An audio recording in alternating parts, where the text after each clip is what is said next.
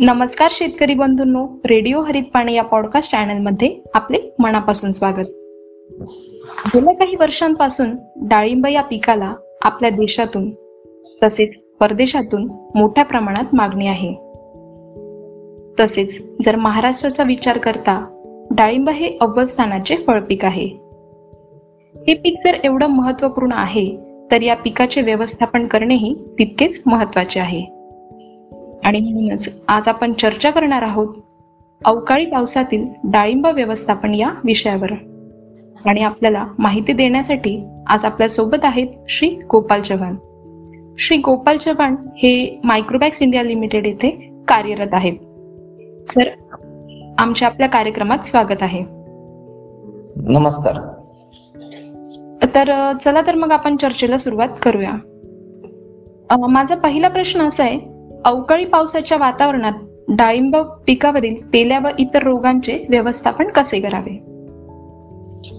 नमस्कार शेतकरी बंधूंनो. आपण डाळिंब पिकामध्ये आज पाहिलं तर तेल्या रोग व इतर रोग मोठ्या प्रमाणात समस्या उद्भवलेली आहे.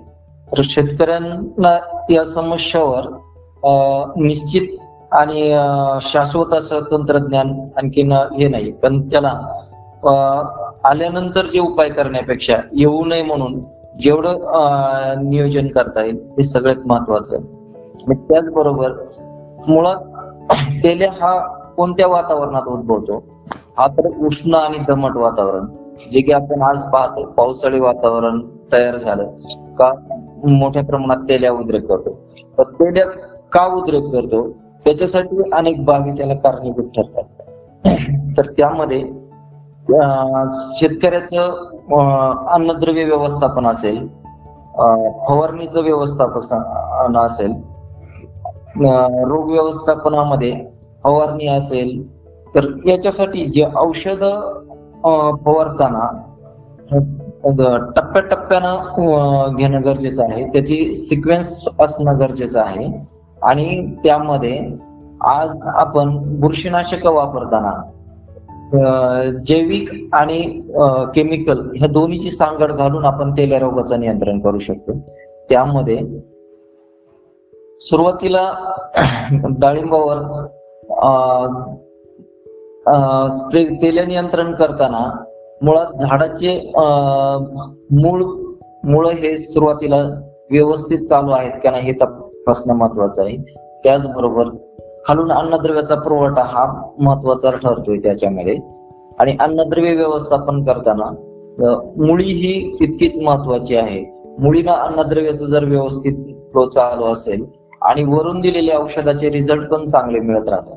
त्याच्यासाठी सुरुवातीला आपल्याला डाळिंबाच्या रोग नियंत्रणासाठी बोर्ड बोर्डो मिश्रण हे महत्वाचं ठरतं. जे जगात मान्यता पावलेलं बुरशीनाशक आहे. त्याच्यात महत्त्वाचे पैलू आहेत कोरडो मिश्रण तयार करताना.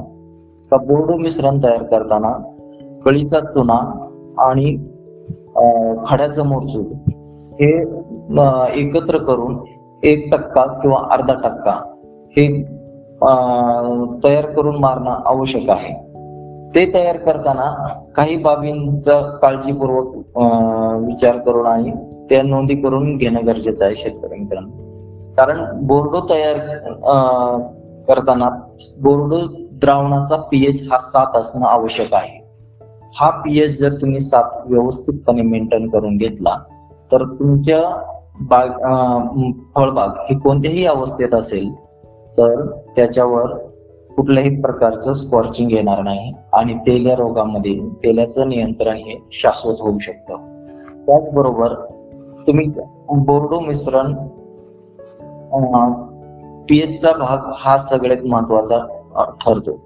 आणि पीएच मेंटेन करण्यासाठी पीएच पेपरवर दिलेले अंक असतात तो सात कलर मॅच झाला का तुम्ही तो द्रावण कोणत्या अवस्थेत मारू शकता. तर यामध्ये त्याच्यानंतर तुम्ही जैविकमध्ये चांगल्या काउंटचे बेसिलस त्यामध्ये सटलेक्स असेल त्याचबरोबर सुडोमोनस असेल सोमोनॅक्स नावाने येतं. तर डेस्ट्रोज बेस आणि गॅरंटेड सेल काउंटचे तुम्ही जीवाणू जर वापरले तर हे दोन्हीचं एकत्रित एक एक एक ग्रॅमना प्रमाण घेऊन हे जर तुम्ही फवारणी केली बोर्ड मारल्यानंतर एक आठ दिवसानंतर तुम्ही याची फवारणी घेऊ शकता.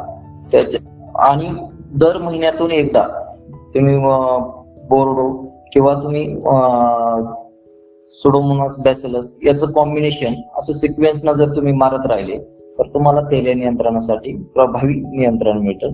आणि तेल्यामध्ये जे नुकसान होते फळं तडकणं मोठ्या प्रमाणात.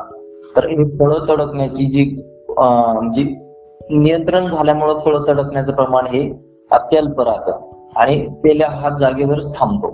नवीन फळावर शेजारच्या झाडावर वाढत नाही. किंवा तुमच्या काडीवर फांद्यावर जे असेल तो हात त्याच्यातून ते झाड ते जे फांद्या कोवळ्या फांद्या ह्या बाधित होत नाही. तर हे प्रभावी नियंत्रणासाठी गरजेचं आहे. त्याचबरोबर आपण इतर बुरशीनाशकामध्ये इमर्जन्सी मध्ये तुम्ही कॉपर ऑक्सिक्लोराइड आहे किंवा कॉपर ऑक्सिक्लोराइड आहे. हे तुम्ही कॉपर हायड्रॉक्साईड किंवा कॉपर ऑक्सिक्लोराइड हे दोन्ही पण घेऊ शकता. त्याच्याबरोबर अँटीबायोटिक पण वापरलं जातं. पण ह्याचा वापर हा अतिरेक झाल्यानंतर बी झाडावर विपरीत परिणाम होतात. त्यामुळं क्वचित वेळेस तुम्ही याचा वापर केला आणि जैविक आणि केमिकल हे दोन्हीची सांगड घातली तर तुम्ही तेल्यावर प्रभावी नियंत्रण करू शकता. त्याचबरोबर तेल्यावर वरून फवारणी हेच एकमेव उपाय नाही तर त्याचबरोबर खालून तुम्ही ड्रीप वॉटर झाडांना हे करत असताना ड्रीप वॉटर खालून निमॅटोड नियंत्रण पिनमोल बोर नियंत्रण हे करणं आवश्यक असतं. कारण झाडाला दिलेले अन्नद्रव्य पुरवठा झाडामध्ये रोग प्रतिकार क्षमता चांगली यावी म्हणून हे तितकंच महत्त्वाचा पार्ट ठरतो.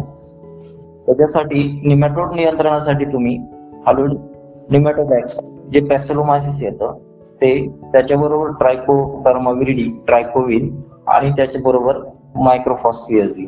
फॉस्फरस लेवल जेवढी झाडामध्ये चांगली असेल तेवढं तुम्ही तेल्या रोगावर नियंत्रण चांगलं मिळवू शकता. त्यामुळे झाडामध्ये तुम्ही जे औषधाचे विपरीत परिणाम झाडावर होत असतात फळावर होत असतात तर झाडामध्ये खालून ताकद जेवढी मिळेल तेवढं झाड तुमचं सक्षम राहू शकतं. आणि अन्नद्रव्याचा पुरवठा चांगला होतो. आणि तेल्या रोग नियंत्रणाला महत्वाचं ठरतं. आणि आता वरून फवारण्या तुम्ही किती भारी कोणतेही औषध बाजारात पाहायला गेलं तर तेल्या म्हणलं तर खूप मोठ्या प्रमाणात औषध आहेत. पण त्याचा इफेक्ट परिणाम मिळत नाही म्हणावासा त्याच्यासाठी हे सांगितलेली शिकण्या औषधं फवारण्या आणि ड्रिपची औषधं हे तुम्ही वेळोवेळी करू शकता. आणि त्यामुळं चांगल्या प्रकारे आणि प्रभावी नियंत्रण मिळत आलेलं आहे शेतकऱ्यांना. बऱ्याच भागातले शेतकरी ह्याच पद्धतीनं एक उपाययोजना करून तेल्यावर मोठ्या प्रमाणात नियंत्रण मिळवलेलं आहे. त्याचबरोबर बाकीचे इतर रोग आहे सर्कोस्पोरा आहे तुमचं अल्टरिनिरिया आहे ह्या रोगावर पण तुम्ही जैविक पद्धतीनं नियंत्रण. त्याच्यासाठी अतिरिक्त पाऊस झाला तर तुम्ही ट्रायकोविन आणि सुमोनॅक्स याचे एक एक ग्रॅम प्रति लिटर चालू पावसामध्ये तुम्ही याचा स्प्रे घेऊ शकता किंवा पाऊस उघडल्यानंतर मारू शकता.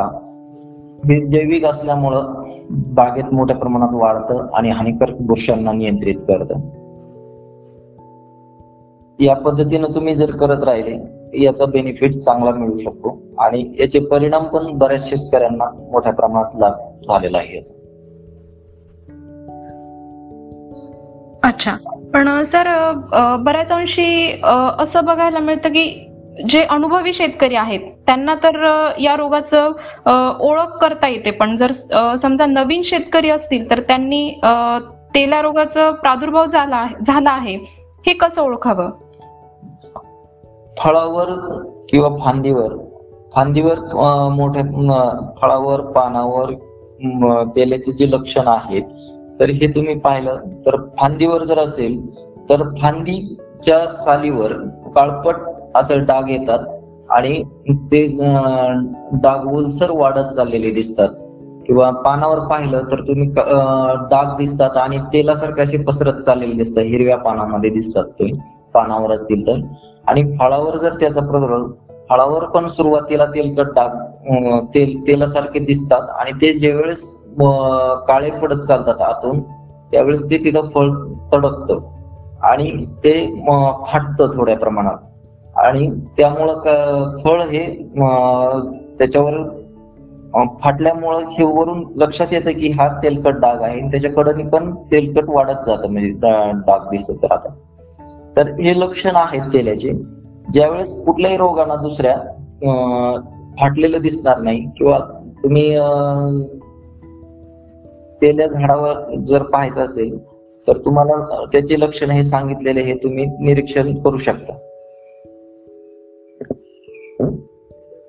अच्छा. धन्यवाद सर. आपण अवकाळी पावसाच्या वातावरणात डाळिंब पिकावरील तेल्या व इतर रोगांचे व्यवस्थापन कसे करावे याबद्दल आमच्या शेतकऱ्यांना खूप छान माहिती दिली. आणि आमच्या अ, रेडिओ हरित पाणे या चॅनलमध्ये वेळात वेळ काढून आम्हाला मार्गदर्शन केले त्याबद्दल धन्यवाद. तर शेतकरी मित्रांनो पुढील विषयावर आपण चर्चा करणार आहोत.